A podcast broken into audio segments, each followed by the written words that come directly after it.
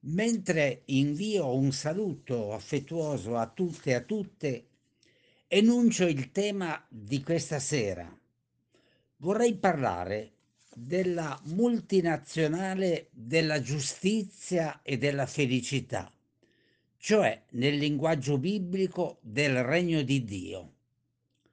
È stupendo provare a immaginare e a capire ciò che gli evangelisti ci tacciono. Dopo la presentazione al Tempio di Gesù dodicenne, i Vangeli non ci parlano dello spazio che intercorre fino ai suoi trent'anni, quando Gesù riceve il battesimo dalle mani di Giovanni il Battista al fiume Giordano.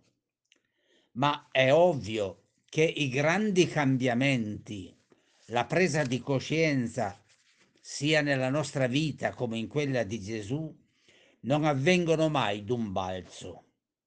Gesù nella vita, nel suo viaggio a Nazareth, continuò la frequentazione della sinagoga. La sua vita di famiglia era quella di tanti.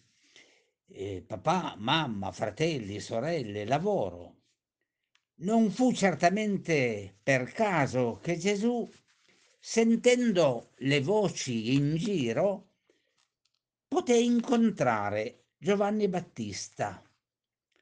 Sentiva parlare di un certo Giovanni, chiamato il battezzatore, ed allora egli, preso dalle voci che correvano, si informò. Noi del Giovanni Battista abbiamo notizie precise, storiche, che vengono da Giuseppe Flavio. Vi leggo qualche riga del libro Le Antiquitates. E chi era questo Giovanni Battista? Era un uomo buono che esortava i giudei a una vita corretta, alla pratica della giustizia reciproca e all'adorazione verso Dio. E così facendo si disponessero al battesimo. A motivo della sua predicazione furono molti sospetti da parte di Erode, tanto che fu portato in catene nel Macheronte, la fortezza che abbiamo menzionato, e qui vi fu messo a morte. Ecco, le notizie di Giuseppe Flavio sono molto chiare. Storicamente la persona di Giovanni Battisti è molto documentata, ma Giovanni fu uno la cui voce giunse a Gesù e Gesù ebbe in questo Giovanni un punto di riferimento. Ma quando lo ascoltò, Gesù ebbe come un rivivere della sua memoria. Ma non erano le stesse parole di Isaia, di Daniele. Gesù fu colpito, egli che conosceva bene come aveva imparato alla sinagoga la parte delle profezie, fu coinvolto e cominciò a frequentare la scuola del Battista. In qualche modo entrò nel suo sentiero Maria, Giuseppe, la famiglia vedevano Gesù piuttosto strano e per loro suonò come un campanello d'allarme il giorno in cui Gesù comunicò che egli si sentiva ormai un vero discepolo del Battista. Sì, voglio fare come lui e vado al Giordano e mi faccio battezzare. Non sappiamo per quanto tempo esattamente Gesù frequentò la scuola del Battista e godette della vicinanza del maestro. Ma è certo che alla sua scuola Gesù lentamente scoprì la sua vocazione. Che cosa vuole Dio da me? Gesù tutta la vita non ha mai cessato di porsi questo interrogativo. E la voce di Dio non gli arrivò dal cielo, le parole infuocate del suo maestro e le ingiustizie che vedeva Nazareth e dintorni lo aiutarono a ripensare alle parole di Isaia, dei profeti. Un giorno, di villaggio in villaggio, corse la voce che Erode Antipa come documenta Flavio Giuseppe, ha fatto arrestare il Battista nella fortezza di Macheronte, anzi l'ha fatto uccidere. Gesù non può reggere la notizia se non pensando devo continuare la sua opera. Come il Battista mi insegnò, Dio ci spinge a fare la giustizia.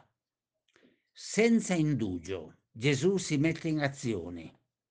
Ha il cuore pieno delle parole profetiche. Lui si ricorda bene Isaia 52, come sono belli i piedi dei messaggeri che vanno nel mondo a portare la bella notizia, che dicono Dio regna, Yahweh Malak, Dio regna. Io radunerò gli zoppi, raccoglierò gli sbandati, chiamerò gli abbandonati, i derelitti, saranno il mio popolo, dice il profeta Michea. Sì, gli orfani, le vedove, lo straniero, l'eunuco, il lebroso, la prostituta. Ecco, Gesù pensa che questo insegnamento dei profeti e del maestro vadano gridati nelle vie dei villaggi, anzi gridate sui tetti. Tale è la forza che implora da Dio, tale è il grido del suo cuore che alcuni vogliono dargli ascolto. Qua e là ci sono alcune donne curiose, si interrogano, si fermano e alcuni pescatori che dimostrano attenzione. Mentre a Nazareth, nella piccola sinagoga nei dintorni, dicono che c'è in paese un matto lo accusano di essere un imprudente, un ribelle, che non sa quel che fa e quel che dice, che si mette contro i rappresentanti dell'impero romano e così non potrà piacere né ai sacerdoti né al popolo. La voce si diffonde. È amico di tutti i pezzenti, di tutti i fuori di testa, è dei pubblici peccatori, va con le prostitute, con gli lebrosi, gente di malaffare la famiglia di Gesù, possiamo pensarlo, è in una crisi profonda. La bottega che Giuseppe aveva messo in piedi con tanta fatica rischiava di essere ora senza lavoro. Una buona famiglia, si diceva a Nazareth, avrebbe fermato in tempo un figlio pazzo così, che non ha nessun rispetto per le autorità, che va a dire in giro delle cose senza possibilità di realizzo. La famiglia di Gesù prende una decisione difficile. Andiamo dal nostro figlio, dal nostro fratello, per fermarlo. Marco 3, Luca 8, Matteo 12. Non c'è nulla da fare. Gesù vuole allargare la famiglia a quelli che cercano, come i profeti, la volontà, il regno di Dio. I fratelli e le sorelle, tornando a casa, sono scoraggiati. I pareri però sono discordi. Per Maria il vero problema è che Gesù si mette nei guai.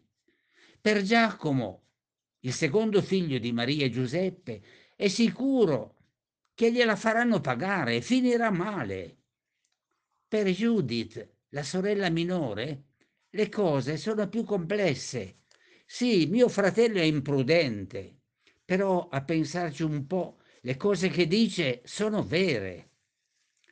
Si profila una notte difficile per questa numerosa famiglia di Nazareth, che forse aveva già visto morire papà Giuseppe quando stava intravedendo un futuro incerto per questo suo figlio. Gesù non rientra a casa quella sera e diventa vagabondo del regno di Dio. Quella sera però trova ospitalità a casa di un certo Pietro e di suo fratello Andrea. Qui il villaggio è pieno di gente abbandonata, raminga. E Gesù inizia un dialogo. Amici miei, vi accorgete com'è questo mondo? Noi dobbiamo fare qualche cos'altro.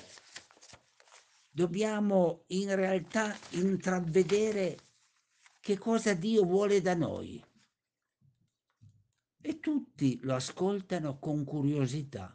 Ma che cosa dici? Ma non vedete i poveri, i vagabondi, le prostitute, gli stranieri? Non vedete voi che vita grama fate senza nessun riconoscimento? Questo è l'impero di Roma, ma c'è il nostro Dio che vuole altro, che vorrebbe la felicità e la giustizia. Andrea vuole capire meglio, ma spiegami un po' qual è la differenza. Senti, nel regno dell'impero romano, dice Gesù, contano i grandi, i potenti, quelli che hanno soldi, quelli che comandano. Invece l'impero di Dio, quello che chiamiamo regno di Dio, è quel modo di vivere in cui si pensa, si provvede soprattutto al bene e alla felicità dei poveri, degli ultimi, delle donne abbandonate, della prostituta, dello straniero, del vagabondo. Noi, caro Andrea, dobbiamo passare la nostra vita, il nostro tempo e metterci le nostre energie in questa direzione. A Pietro non era sfuggita una sola parola. Ma, caro Gesù, che impresa! Eh sì, eh, caro Pietro, questa impresa si chiama impresa regno di Dio. E noi però abbiamo un dono, una fortuna. L'impresario di questa impresa è Dio, che non lascia mai soli e sole gli operai e le operaie della sua impresa. Ci chiama e ci accompagna. Caro fratello, cara sorella, questo racconto è più storico di quanto tu possa immaginare. L'ho narrato perché il proprietario del campo, Dio, ha bisogno anche di me e di te, dei nostri cuori e delle nostre braccia, del nostro tempo e delle nostre energie. Il regno di Dio ha bisogno degli operai nella vigna questa impresa della felicità e della giustizia che Dio vuole costruire nel mondo deve avere in noi operai, operaie, solleciti e felici, volenterosi. Buonasera, buonanotte a noi, tutti e tutte.